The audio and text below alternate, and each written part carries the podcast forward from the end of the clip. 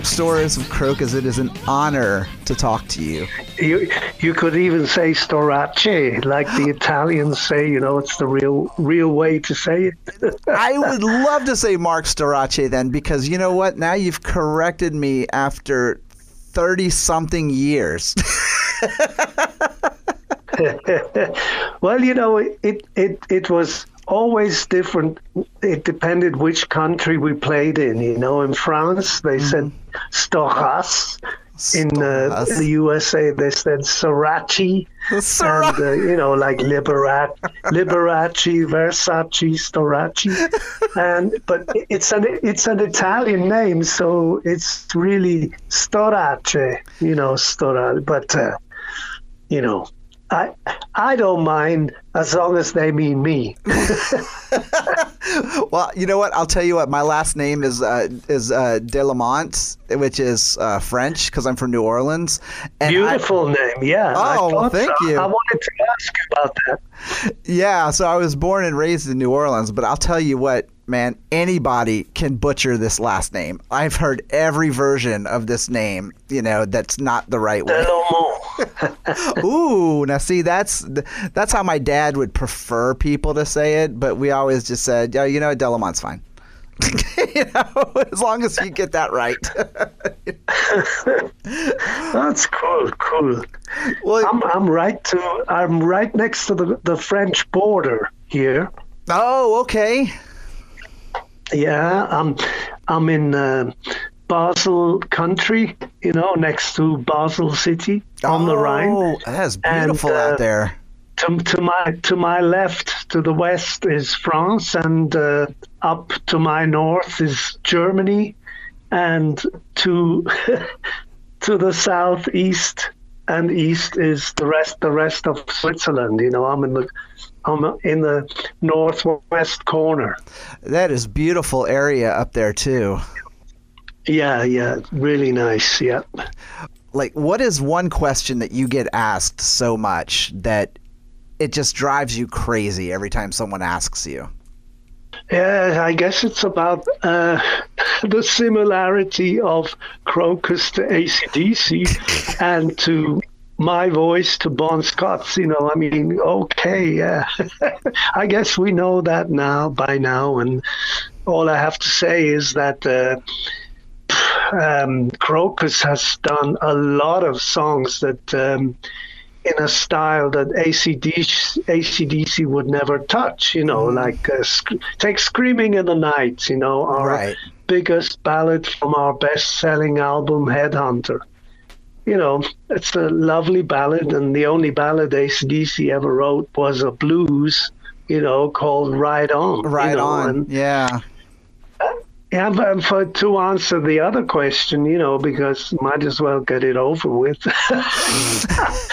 it's, uh, you know, I, I guess, you know, Bon and I grew in the same uh, era, you know, so we, we had the same influences more or less, you know and um, I guess both on on a diff, different parts of the world, you know, in different hemispheres, but, but we were still whatever, mm-hmm. you know, '60s mm-hmm. children and and hard rock fans, and we did we had our phase of progressive music, and um, I don't know what happened, you know.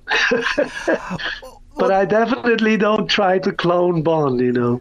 You know, that's fun. That's so cool that you said that because one of the things I always thought about Krokus was that while there was definitely some similarity, like you said, like songs like you know "Screaming in the Night" or even you know even like "Headhunter," you know, was like nothing like ACDC would do. No. But then Long Stick Goes Boom kind of kind of covers that territory. But I never really yeah. Can, I never really compared you guys to ACDC other than this the fact that it was a similar uh, like guitar sound. Like I always thought musically and, and lyrically it was very different from ACDC. Yeah, true. Um, you know the the guitar sound. You know what uh, Malcolm, the riffs that he came up with, I mean, th- this was a different kind of uh, mathematics behind the, the, the riffs, you know, and uh, it was something incredible. And I guess it turned people on, it turned guitar players on. And I have nothing against anybody who um, is influenced by someone else. We're all influenced by someone else, you know, whether it's Queen or Led Zeppelin and, you know, Black Sabbath or whoever uh, we all have a background, you know. We did not, we didn't grow up with uh, cotton wool in our ears. right, but at the same time, you also didn't grow up being influenced by, you know, a lot of the later era bands that came around because, you know. You know, a band like Krokus was already established in the you know late 70s. You know what I mean? And so you really, a yeah. lot of those bands weren't even so much influences as much as they, as they were peers because you were kind of doing stuff the same time that they were. Well, yeah, there's not much of a gap there.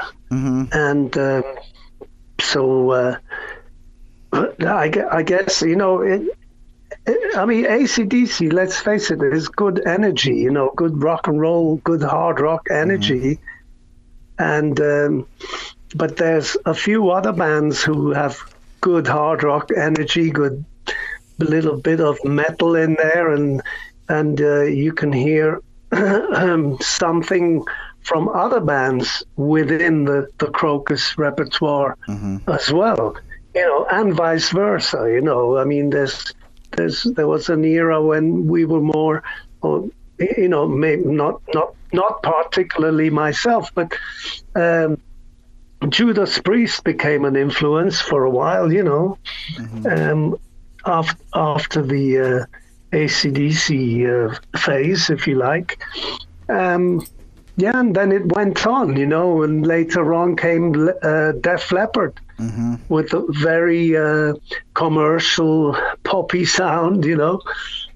Um, and then we went back to to our original roots, you know. And by that time, grunge was here, and mm-hmm. nobody uh, doing hard rock. Hard rock had a hard time then, and, and it was time for grunge rock, you know. Mm-hmm. But it mm-hmm. was still rock and still good stuff, you know. That, that's how the story goes. well, you know, and, and so the first time I ever heard Krokus was back in '84, and you know, being a young American metalhead that had just discovered heavy metal, you know, it uh, like I just wanted to to absorb everything, and you know, for the easiest way for me to do this a lot of times was these Masters of Metal albums that um, a label called K-tel put out, and the, uh-huh. And there was one that I purchased in '84 that had the song "Screaming in the Night" on it, and it made me a fan. Like to this day, like I've been a Krokus fan since. Like, have you heard that a lot from others that discovered you guys, say from those kind of compilation records? Yeah, I think comp- yeah, for people who wanted to get to know what a band was was about, that they they had not bought any albums of. The best way was to buy a compilation album and catch up with with the best known uh, material that the band let out. You know, right. And and that way you have a kind of uh, cross section of what a band does. But but if it's only one track, you know, it, you know. But yes, I do, and I do know people who who got to know Krokus in in this manner, you know. Mm-hmm. I used to do that too. well, in the early days, I'd, I'd buy a compila- compilation album and get to know bands that way. And then if I liked a song, I'd buy the whole album, buy buy more stuff, and get more interested. Well, and that's funny because that was exactly what happened with me. Was that you know the minute I heard Screaming in the Night, I went out and bought Headhunter like within within a day.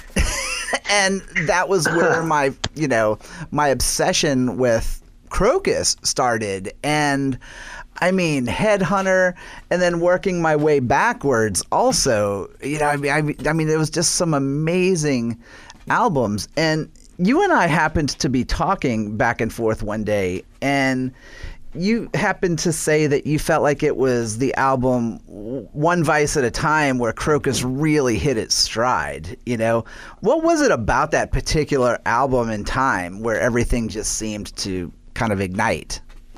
Well, you know, when when the energies and influences all come together and and you write an album which is which makes sense to you every song that's on it makes sense to you in some way or other and fits musically like um, like you know it all fits together basically and and and I guess that came from experience and and especially road experience, live experience. You know, even uh, what we did during rehearsals. You know, we'd rehearse, and um, during sound checks as well, we'd we'd jam other people's songs, one or two, or bits and pieces of other people's songs, and um, that way you start to form yourself and you keep on developing, you keep on progressing and and creating until your uh, handwork, you know, and your ideas start to to uh, kind of gel into a more focused, for focused thing, you know, mm-hmm. and w- one vice at a time is it's like saying one album at a time, you know, and and I joined the band for Metal Rendezvous, mm-hmm. and that shot straight up into the charts and gave us international, the first big international kick, you know. And thanks to that, we got a deal with Arista New York. You know, mm-hmm. before that, we were signed to Ariola Europe, and right. You know, then Hardware, Hardware album we recorded in in England. You know, in London, and. Uh, so it's the same thing with one vice at a time. We had ACDC next door with Mutt Lange was next door mixing for those about to rock, and Malcolm was sitting in the green room smoking, and sometimes would say hi and bye, you know. And um, and we had Tony Platt who also was engine Mutt Lange's engineer producing our album. And so there was this thing of, of feeling like, you know, wow, uh, we're really where we wanted to be. You know, we're in this uh, in in the in the family. You know, you start to feel like you're in this big world family of of of music and rock. You know, and right. Bruce Dickinson came in and sang backing vocals um, on uh, I'm on the run, I think, yeah, or uh, a couple of songs, I think, and playing the outlaw maybe as well. And so, you know, I mean, we knew we knew Bruce already because we we'd already played with uh, Iron Maiden a couple of times in London, and right. So th- there was this whole nice uh, scene happening, you know, and I guess the whole vibe of of the thing, you know, made made Krokus feel like you know we're we're here, we're relaxed and doing our thing and putting our heart and soul into it. You know, after being on the road for for so long since Metal Rendezvous Hardware, and now one vice at a time on the way. You know, so that helped. That helps. You know, when stuff like that happens.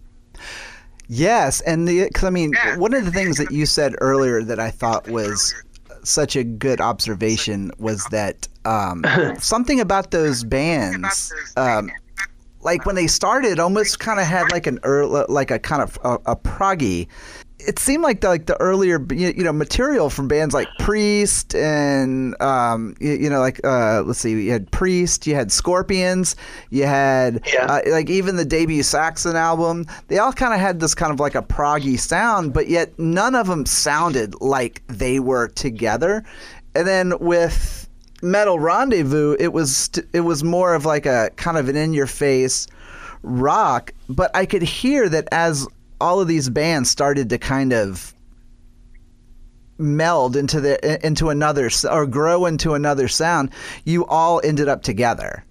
You know, and so is that kind of what you were getting at as far as saying like you kind of felt like Krokus had kind of like come into this thing where it's like you guys all met in the middle, kind of. Yeah, you know, and and and another thing you have to keep in mind: Cro- Krokus did not come from a from an English-speaking uh, zone, Correct, if you like. right. You know, not not Australian, not not uh, British, and not American. Um, you know, more like you know the Scorpions. That I mean, at that time, the Scorpions were the main German band, and and Krokus was, you know, or became Krokus became the main Swiss hard rock band, and and then then there was uh, Golden Earring from um, Holland, you know, which was uh, making you know with. Uh, um,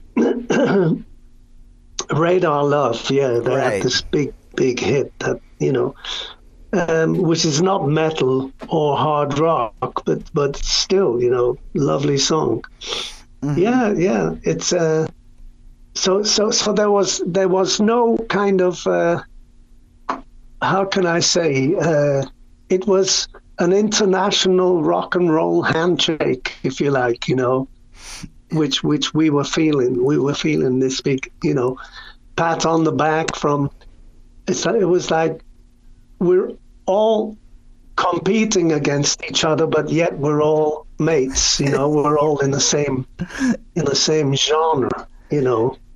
It's so funny because it's so true. Because you know, if you're not competitive to begin with, then you kind of don't have that push to become Yeah. the best band that you can be. But at the same time, you don't want to like turn your nose up uh, at other bands and go. Oh no, I have no time for you. It's like you still want to help each other out, but you want to see who can blow who off the stage. you know? Well, well, yeah, that, that that that's how it was. This was the the life story of Krokus, you know. Mm-hmm. E- Ever since I've I've known, you know, opening for other bands, whether it was with bands before Krokus or with Krokus, it was always like, you know, like to meet the guys and and party after the gig and, and meet and talk, drink coffee or whatever before during the sound check time, you know. But then when you when you psych up and put your uh, stage clothes on and and hit the stage, you know, you're uh, you're all fighting for for your you're struggling for your existence and for your success and to make your mark you know and and to leave leave uh, an impression and, and and most of all to please the fans because without that you know you're not going to come back and do another gig you know? So it was always trying to find a way how can i what can we give them that that they like us more, you know, that they love our music more, that they buy more albums, that that we have a bigger following, you know, that's that's how it goes. I wish I could remember which artist said this, but it was like one, it was like a musician that said uh, that, especially as an opening act, you had to go out on stage every night like you were the headliner. Like you had to give them as much energy and as much great music as you could give, with hopes that even though you knew there was someone going to headline after you, that you wanted people to like go, "Oh man, Krokus was awesome! I got to get the shirt. I got to buy the album." Exactly. Exactly. You know, headliners all normally have had a hit or two which made them into a headliner. Right. And maybe they're already at platinum level and they can aff- afford the whole production and stuff. And you go on as special guest and you have to pay the headliner something for using their stage and so on. And maybe you're close to, you know, maybe you've had a hit, but maybe you're not up there yet, you know, and, and you have less time to prove yourself. You're little magic window is shorter, you know. So, uh, and and that that's there's good and bad in that because mm-hmm. when you don't have to play for two hours, then you have more energy to give in a shorter space of time, you know. Right. And and so you know, a lot of fans then go home saying, "Wow, they kick, they really kicked ass," but they forget that the the headliner uh, has to stretch their show. They have mo- most of them have a, a larger repertoire of hits, mm-hmm. and they can take it easy. They can relax in between, and then you know save the energy and build the show up like like we learned to do later later on you know? Mm-hmm. and and um, and when you're the opening act like our first couple of years you know we only had a 30 minute slot you know 30 minutes. You travel all that way in the bus and uh, you and do you wait, you wait so long, you practice so hard, and then you go up, and 30 minutes is like a flash in the pan. You know, it's like what? It's over. And so in those 30 minutes, it's like you you really have to burn and explode and give them all the thunder you can. Mm-hmm. I just always thought it was interesting because I have a band here in Atlanta, and you know we've played our own shows as headliners locally. You know where we play for like you know hour, hour and fifteen minutes or whatever. But we have opened for bands where we were like, they were like, you have twenty minutes. And you you go on like ten minutes after the doors open. and I just remember going to my band like we have 20 minutes. We need to pick the four yeah. best songs that we have and like no bullshit and just get out there and play as hard as we can, sweat yeah. sweat as much as we can, talk to the crowd, you know, and it always seems to work for us, but I totally under I can't even imagine that on a grander level, on a bigger scale where like you said you're traveling in a bus all day like hell sometimes your sound check was longer than your actual set yeah, if you get a sound check. well,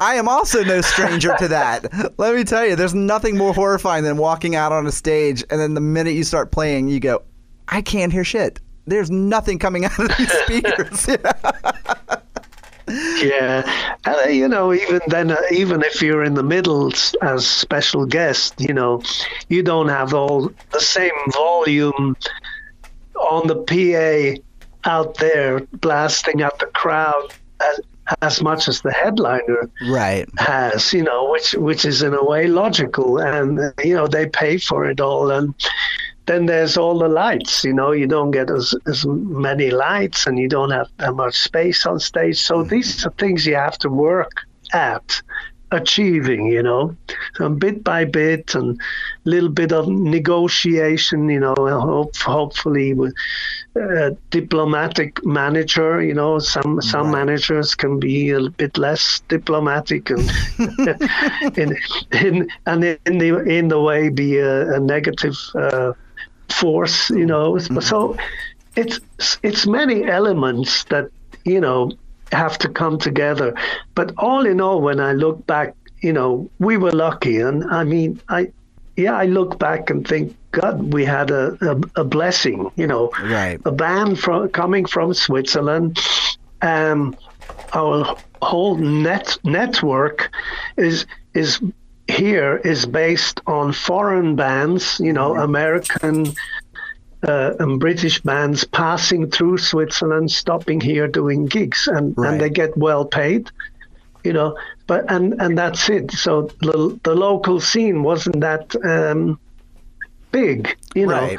So to having having got out there on the new wave of British heavy metal, mm-hmm. you know, as a Swiss band, was a big stroke of luck. And the other elements are we had the right product at the right time, mm-hmm. you know, and and uh, you know, I think the song "Heat Strokes" is oh. what broke us in the USA. Great song, we had by a, the way. a, a great guy. Um, Mr. Mike Bone Mm-hmm. in in uh, New York, sitting in New York with Arista Records. You know, he was A and he said, "I heard heat strokes, and I thought we've got to sign this band." You know, I mean, of course, including the rest of the album.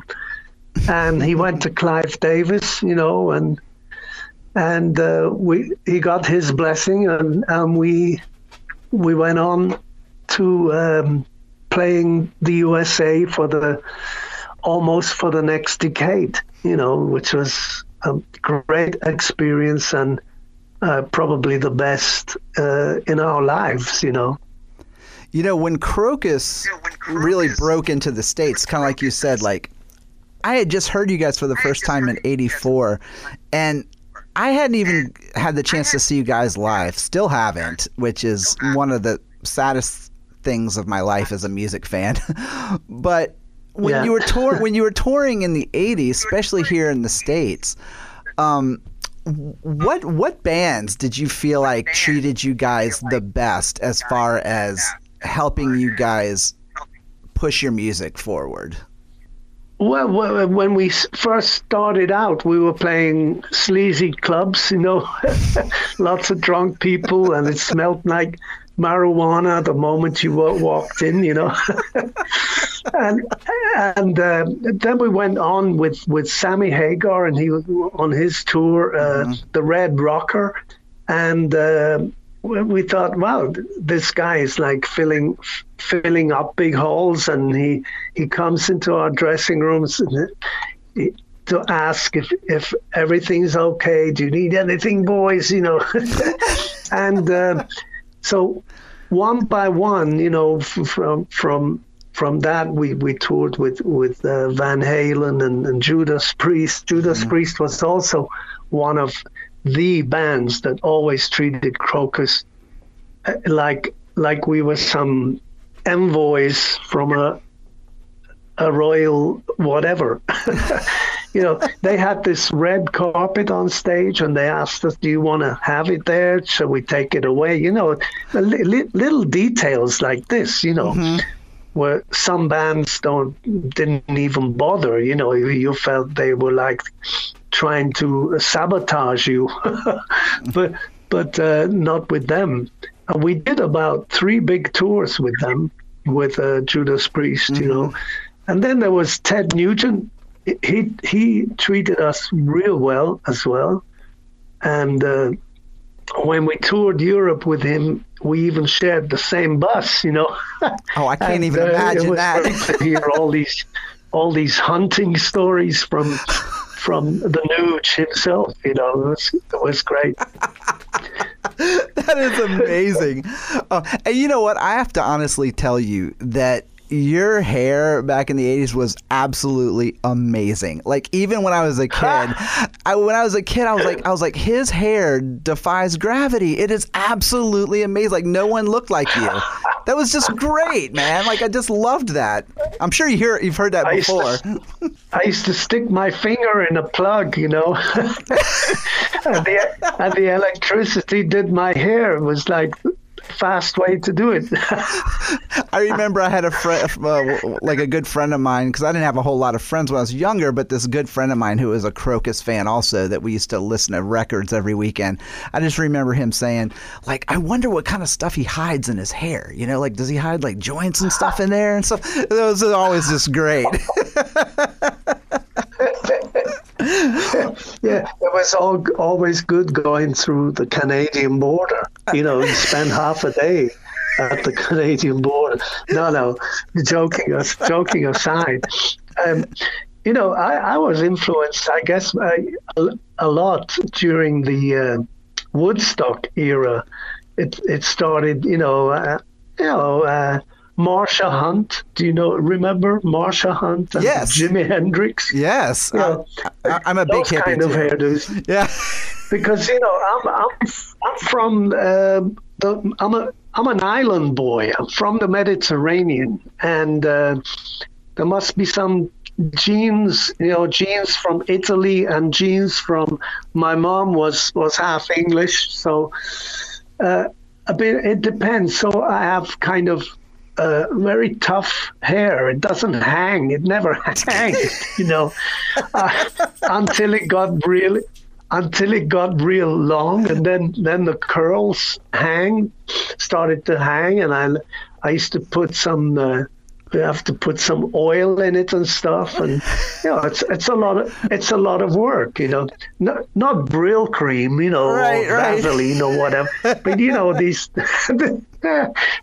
it was a it was a big problem trying to keep it under control. well, you know what I just love though it was that is that like Krokus had this look that again, kind of like what you said. You you didn't have an American look to you, but it just stuck out to me. You know what I mean? Like as in like these guys don't look like everybody, which I loved as a as a music fan. You know what I mean? Because like you can only have so many Motley Crues or like so many poisons. You know, Yeah. like to me it's like wow, Krokus is much yeah, we, we that. yeah. our, our our tour manager, Little Dave, you know, he was like seven feet tall. he was our he was the henchman who brought out the axe for Fernando to smash the guitar with. oh, and he was a I did not he know was, that. He was a he was a yeah um, a really nice, big, kind-hearted black guy. You know, whom I still love till today. We're still in contact, and. Uh, yeah, he, he threw he, he threw Motley Crue out of our dressing room uh, in LA. Uh, but I mean, they they were not famous yet, you know. They were, and he thought they were just some uh, yeah, I local band on drugs trying to get backstage into our dressing room. And, you know, it's like, you know, leave my boys alone kind of thing, you know. and little did we know, you little did we know, you, you don't, you, you know, we didn't have a, a crystal ball. We couldn't see what these guys would turn into, you know, Uh-huh. in the future. And Poison used to hang out in Sportsman's Lodge in the valley in our hotel towards the end. And Uh-huh. we didn't know, we didn't know either.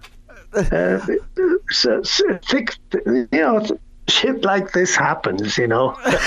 you have to take it in your stride and, and not to be uh, not be too serious about it and or uh, I mean if you're on the receiving end not be offended about it you know. Um, he was just doing his job trying to keep his boys clean you know. The whole turning point with you guys in the states and everything was i mean that you guys were getting a lot of press also. I mean i couldn't open up like hit parader or circus or cream or you know any of those hard rock magazines. There was always something about you know had to do with Krokus. And and i know you get asked a lot about this but i just wanted to acknowledge it was that i remember reading the whole thing with Dee Snider fiasco, you know? And oh yeah and like all these years, like people still just talk about and I'm like does anybody even remember what happened? like, I just like, who cares? Like, what? like, like, like, Yeah, Cro- Krokus is great. Yeah, Twisted Sister was great. Like, they were both great. Who cares if they were arguing about, you know, stage clothes or Yeah, when, whatever? when, we, when we saw uh, Twisted Sister the first time, it was an open air in Phoenix, Arizona, Mhm. and we all like uh, dashed out of the dressing room to listen. You know, um, oh, we we ain't gonna take it. You know, and all because uh, Dee was very kind of politically minded and and he was saying a lot of the right things you know at that time and we thought Right. wow if um, we were used to hanging out, you know, and touring with the Nugent, you know, Ted Nugent, who is a rapper. You know, he talks a lot in between songs and stuff. And uh, and here was another guy coming coming out with with new stuff. You know. And we all thought, great, you know, it's great shit, you know, great stuff. And then suddenly this thing happened with the stage clothes and and his wife, and uh, uh, it's not worth repeating. You know, for me, it's like water under the bridge. But if if uh, some some people have to kind of digest, or maybe they they are influenced by other people around them. You know, Right. to kind of go back to the albums and the songs, there was a question I always wanted to ask you ever since I was a kid, and that is, Yeah. who was Smelly Nelly? Who was was that actually a person? like who was that? No, it's it, it was no not nobody I knew, um, and um, well, Chris Chris came with these came up with these lyrics, and I said, uh, "Are you sure you want to sing this kind of lyric?" You know. and he said, "Well, go ahead. You know, if anybody asks, then say it was my uncle. My uncle who lives in lives in London uh, wrote these lyrics for us, and um, and that's it. You know. So it's." if anybody blames you for being disgusting, you know, singing disgusting lyrics, I mean, oh god, It's so Oh, funny because that was like such a that was such a cult hit among Krokus fans. You know, like it wasn't like it was like a single or a song that was necessarily played a lot, but I just remember just thinking, Yeah. like, this song is fucking great, man. This is hilarious. I love this song.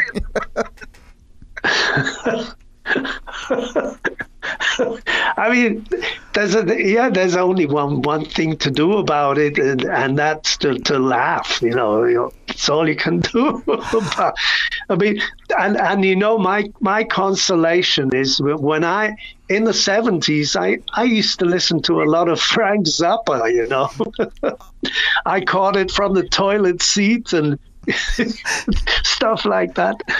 So so I thought, well. pff, that's not that bad. Yeah, come on, let's.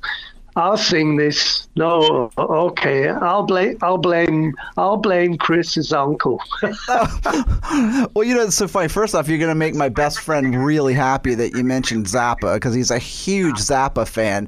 But I can totally Yeah. see that whole concept, especially within hard rock, about like why take yourself constantly so seriously you know like you know i mean not uh, not saying that it sounded like it but that's kind of like with acdc right like they would have these incredible songs but then you'd turn around and they'd have like big balls you know or like a whole lot of rosy you know what i mean which was kind of like tongue-in-cheek and kind of silly you know but it, oh yeah, it, yeah. bro- it broke up the kind of and the Jack. the jack that was another one you know like That that is such a fucking masterpiece. Those lyrics are so, good. So double meaning. You know, if I, I mean, and I learned through um, not only through Zappa, but Deep, Deep Purple did that as well, uh, where lyrics have double meanings. You know, right and uh, and mostly a little bit sexist, you know, because in the older days you could be sexist and get away with it. That doesn't work anymore, and uh, know, so it's like it's it's funny, you know, it's it's all humor, and yeah, and, and yeah, big balls. That's another. It's so good, you know. And there's there's this modern band that my my daughter Juliana listens to, and I hear her. I listen to what she's playing sometimes, and this this guy go. This guy goes, "Burn, motherfucker, burn!" You know. Ever heard that? You know. yes i know exactly i think it was uh it was uh, the bloodhound gang i think is what they were called Yeah, yeah, exactly. I don't even know this band, but I love I love that part. That's great. But again, it kind of showed this kind of clever side. But, you know, another thing that you and I had talked about, like when we were kind of texting back and forth, was that you had said something about how you felt like Krokus's albums, like, you know, especially early on, were just like these kind of metal albums and they were kind of this hard rock raw. You know, they were like very much Krokus. But then you kind of Yeah. got to like the Blitz and Change of Address, which I still love those records, but I agree with you when you said that they were very polished and very slick. They didn't have that grittiness that say like you know, you know that that that headhunter Well- hardware had, you know. Yeah, we, we went we went through this this whole uh, unfortunately, at, at the zenith of our career, you know, when Headhunter was number 24 in the Billboard charts, you know, a band from, from little Switzerland in Europe where there's hard, hardly any hard rock bands at that time. Right. It's number 24 in the Billboard charts. And, and uh, but, you know, the the people behind us wanted more. You know, they were mm-hmm. look they weren't only looking at Krokus having a success of our lives. You know, and almost platinum, and you know, they they wanted more, and and their more translated into asking us. He said, "You guys got to become more commercial. You got to lose that." that gritty sound and uh, polish up your act. And, uh, you know, I mean, and they used Def Leppard. We were on tour with Def Leppard then. Mm-hmm. This was the biggest tour of our lives. It was a sold out, the biggest rocks rock tour in the USA. Def Leppard was number two underneath Michael Jackson with Thriller. It was one of the best years of our lives. Mm-hmm. You know, our success, Def Leppard's success, Michael Jackson, the whole scene was all everybody was consuming music. Record companies had millions of dollars to spend on bands. You know, this was you know what I mean? It was like heaven on earth. And then they come and say we gotta uh, you know sidestep and uh, get more commercial rent, you know. And we we grew grew up trying to kind of get harder and harder, you know. So, and Chris, you know, who was was the founding member, Chris Von Rohr, right, and yes. bass player, and kind of, uh, you know, uh, he he did the the musical direction for the band, right? Right. And uh, and later became producer and so on. But time he kind of imploded or exploded, mm-hmm. you know, and uh, there was it, it was things got really nasty and and stuff and uh, and then we kind of entered the, a negative spiral downwards, you know. Right. So suddenly Chris Chris was out of the band. We you know, and uh, we went started songwriting and with a new drummer, you know, and uh, new bass player, and you know, and Fernando took over musical direction, you know, mm. because uh, I mean he's been in the band much earlier than me, and and musically is uh, more able. He came up with some of the best riffs in the band, if not most. Right. And uh, so you know it was great, respect, and but then our demos were still sounding too hard and too mm. gritty. So, so they were taken apart by the following producers, you know. Mm-hmm. And it's amazing, you know, when we did the Blitz, there was Bob Rock uh, as assistant uh, producer or engineer working right. together with, God rest his soul, Bruce Fairbairn. Oh, really yes. nice guys, you know. Yeah. And they were famous for Loverboy, you know, Loverboy. Yes. And and also Bryan Adams. Bryan Adams. Mm-hmm. So both commercial, you know, melodic rock bands and stuff. Um, you know, so we we started drifting into this direction without Chris there to to control the drift, you know. Right. Because I have to give him his due.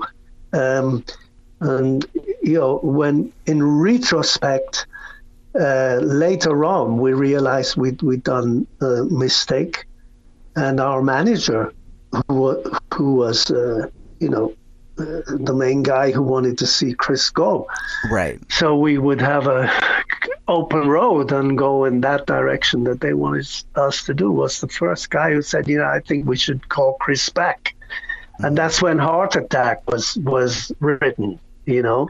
Oh yeah. But by then, grunge was here, and you know, and like even when we played in, in New Orleans with a with sorry with uh, Iron Maiden, um, it was only a, a half sold out hall, you know, the big, huge dome they have there. Right, yeah. And which was quite disappo- disappointing. And this was with Iron Maiden, you know, I mean, holy shit. These guys sell out.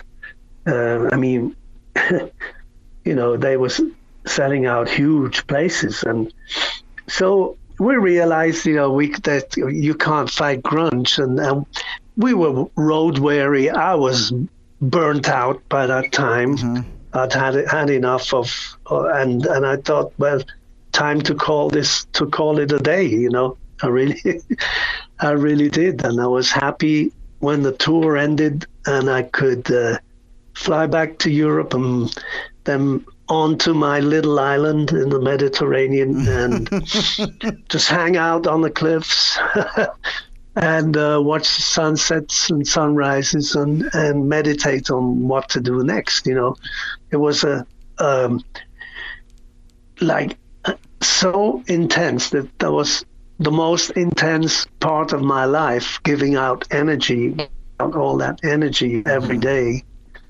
on stage or songwriting or singing in studios and stuff and yeah even partying well, that, yeah, that, that needs energy, you know. although it's a positive thing, right? But, um, yeah. You know when when you when you're out there and uh, lonely on the road, you know it's it's uh, it's important to be able to loosen up.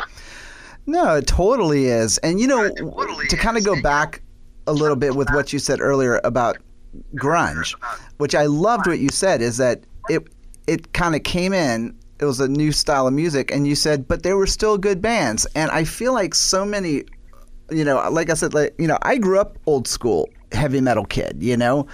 And yeah, when yeah. when grunge kind of came in yeah, I didn't I didn't like a lot of it, but you know, I didn't like a lot of metal either, but when I started hearing bands like, you know, like Soundgarden and Alice in Chains or even Pearl Jam who seemed to be at the time have more like a classic rock kind of sound, I didn't feel like it was competing with metal. I just kind of feel like that at least now, you know, in my mid 40s, I look at it and I go, it's kind of like a cycle. You know, like, you know, yeah. Th- th- it, it was time for something new to come around just because that's how life and that's how the world and that's how art is.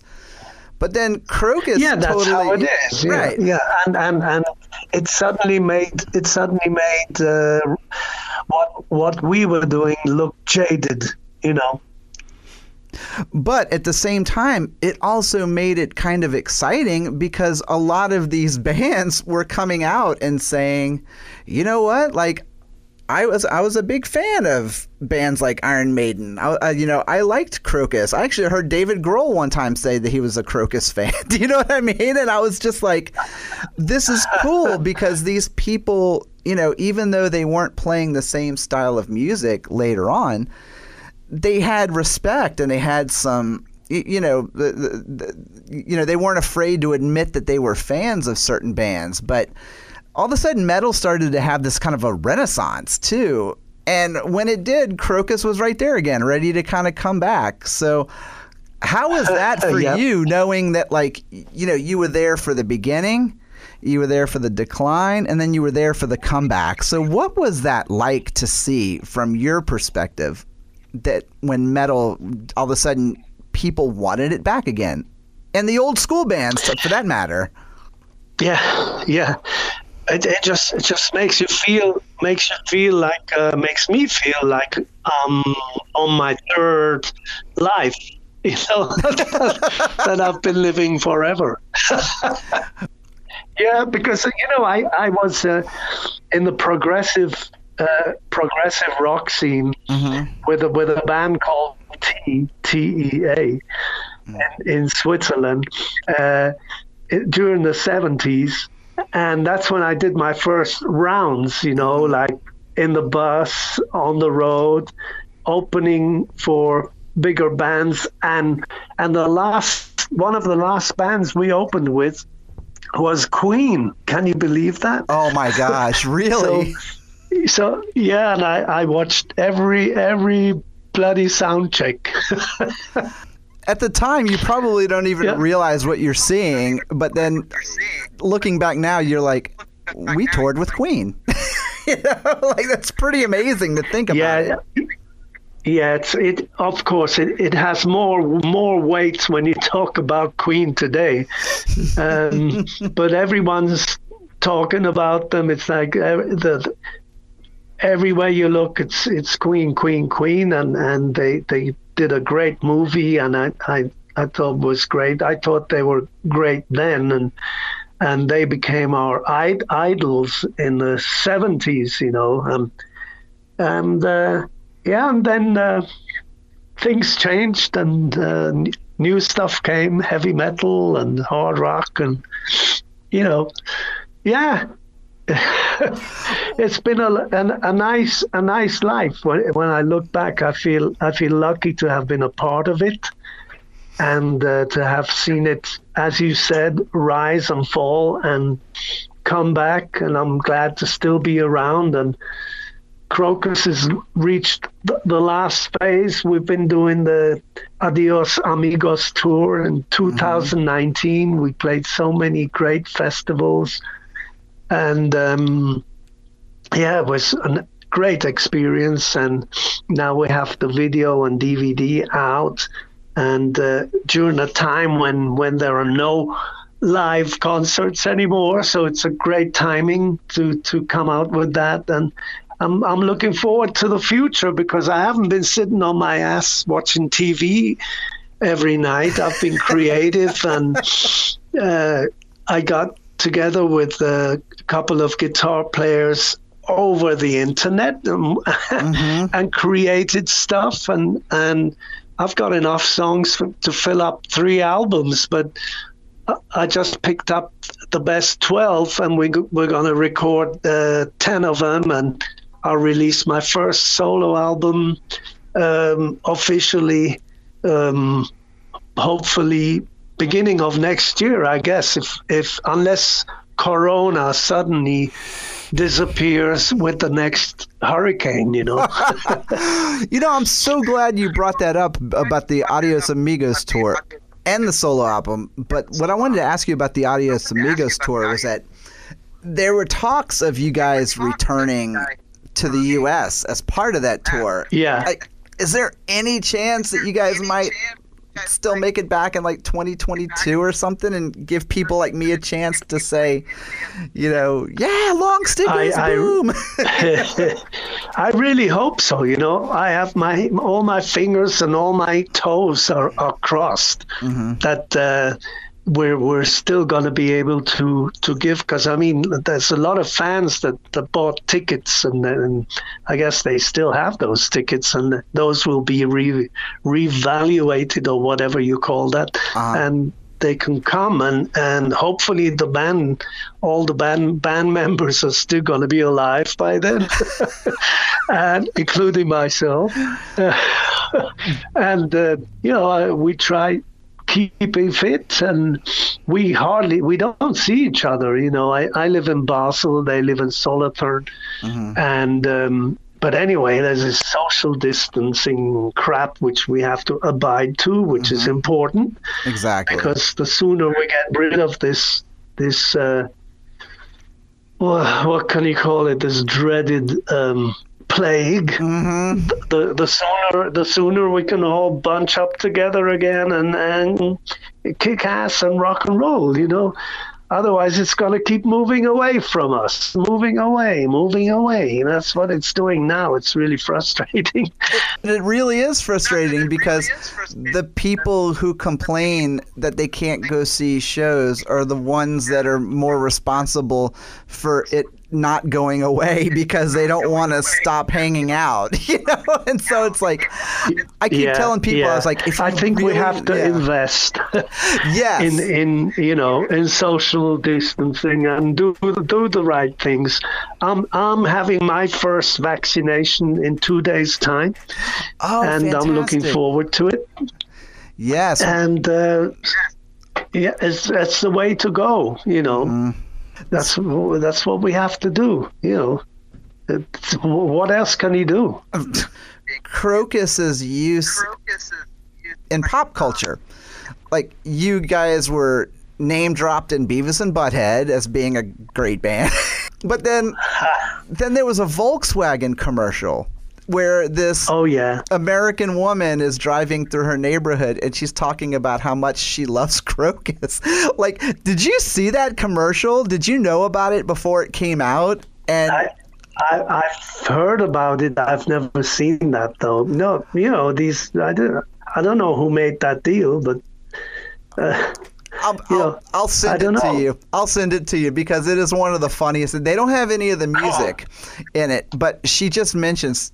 She says, "She says I loved Krokus." She goes, "I toured with them all through like 1980 something." She goes, "I got so excited at one show, I passed out." Like, this is amazing.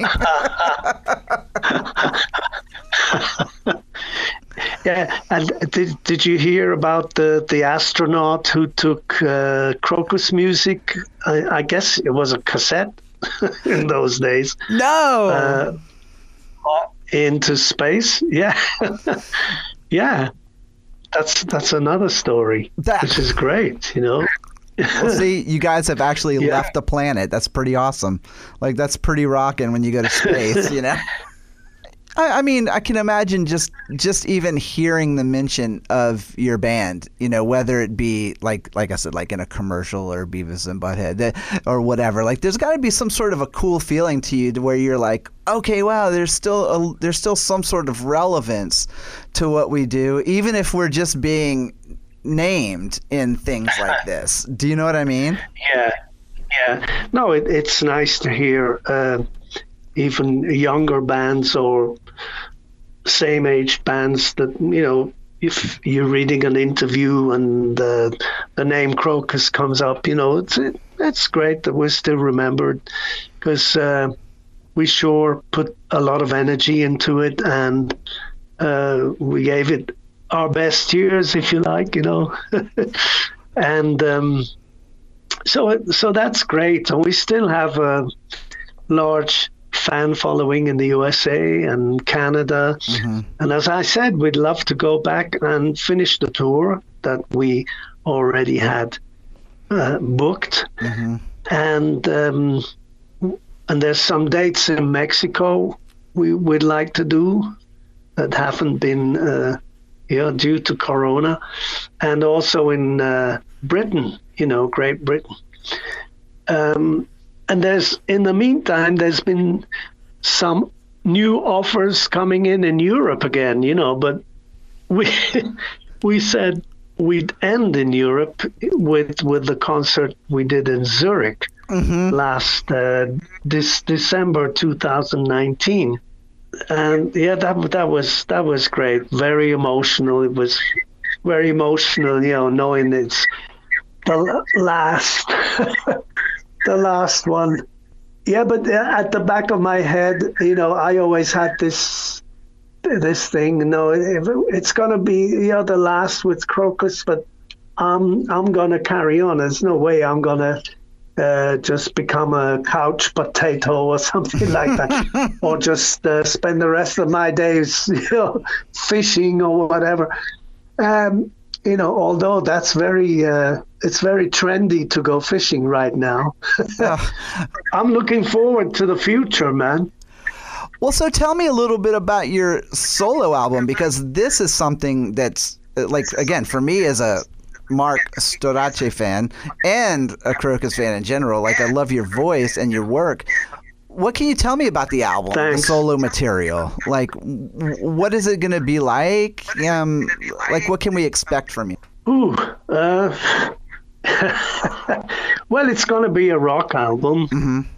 Um, and there's going to be um, maybe uh, some a couple of very fast songs, a couple of medium fast songs, you know, med- medium songs, uh, mm-hmm. in medium tempo, and um, and a couple of of um, balladesque songs, you know. Um, all in all, it's right now trying to out of those 12 favorites mm-hmm. trying to choose 10 you know it's always difficult to to throw which one should i throw out you know right, and uh.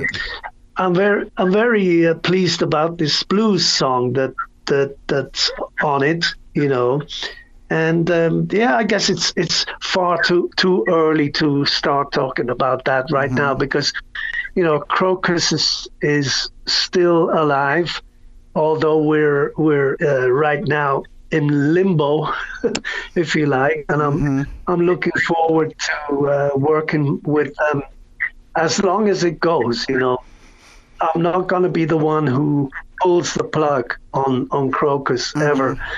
So my my solo thing is intended to run parallel, you know, and um, so it when, whenever I have the time, I, I want to keep on writing songs and recording, and maybe do a video or 2 mm-hmm. and go on tour. And love, love to get back on the road. You know, as soon as the whole thing opens up and everything is safe again, and I want to be out there. Yeah.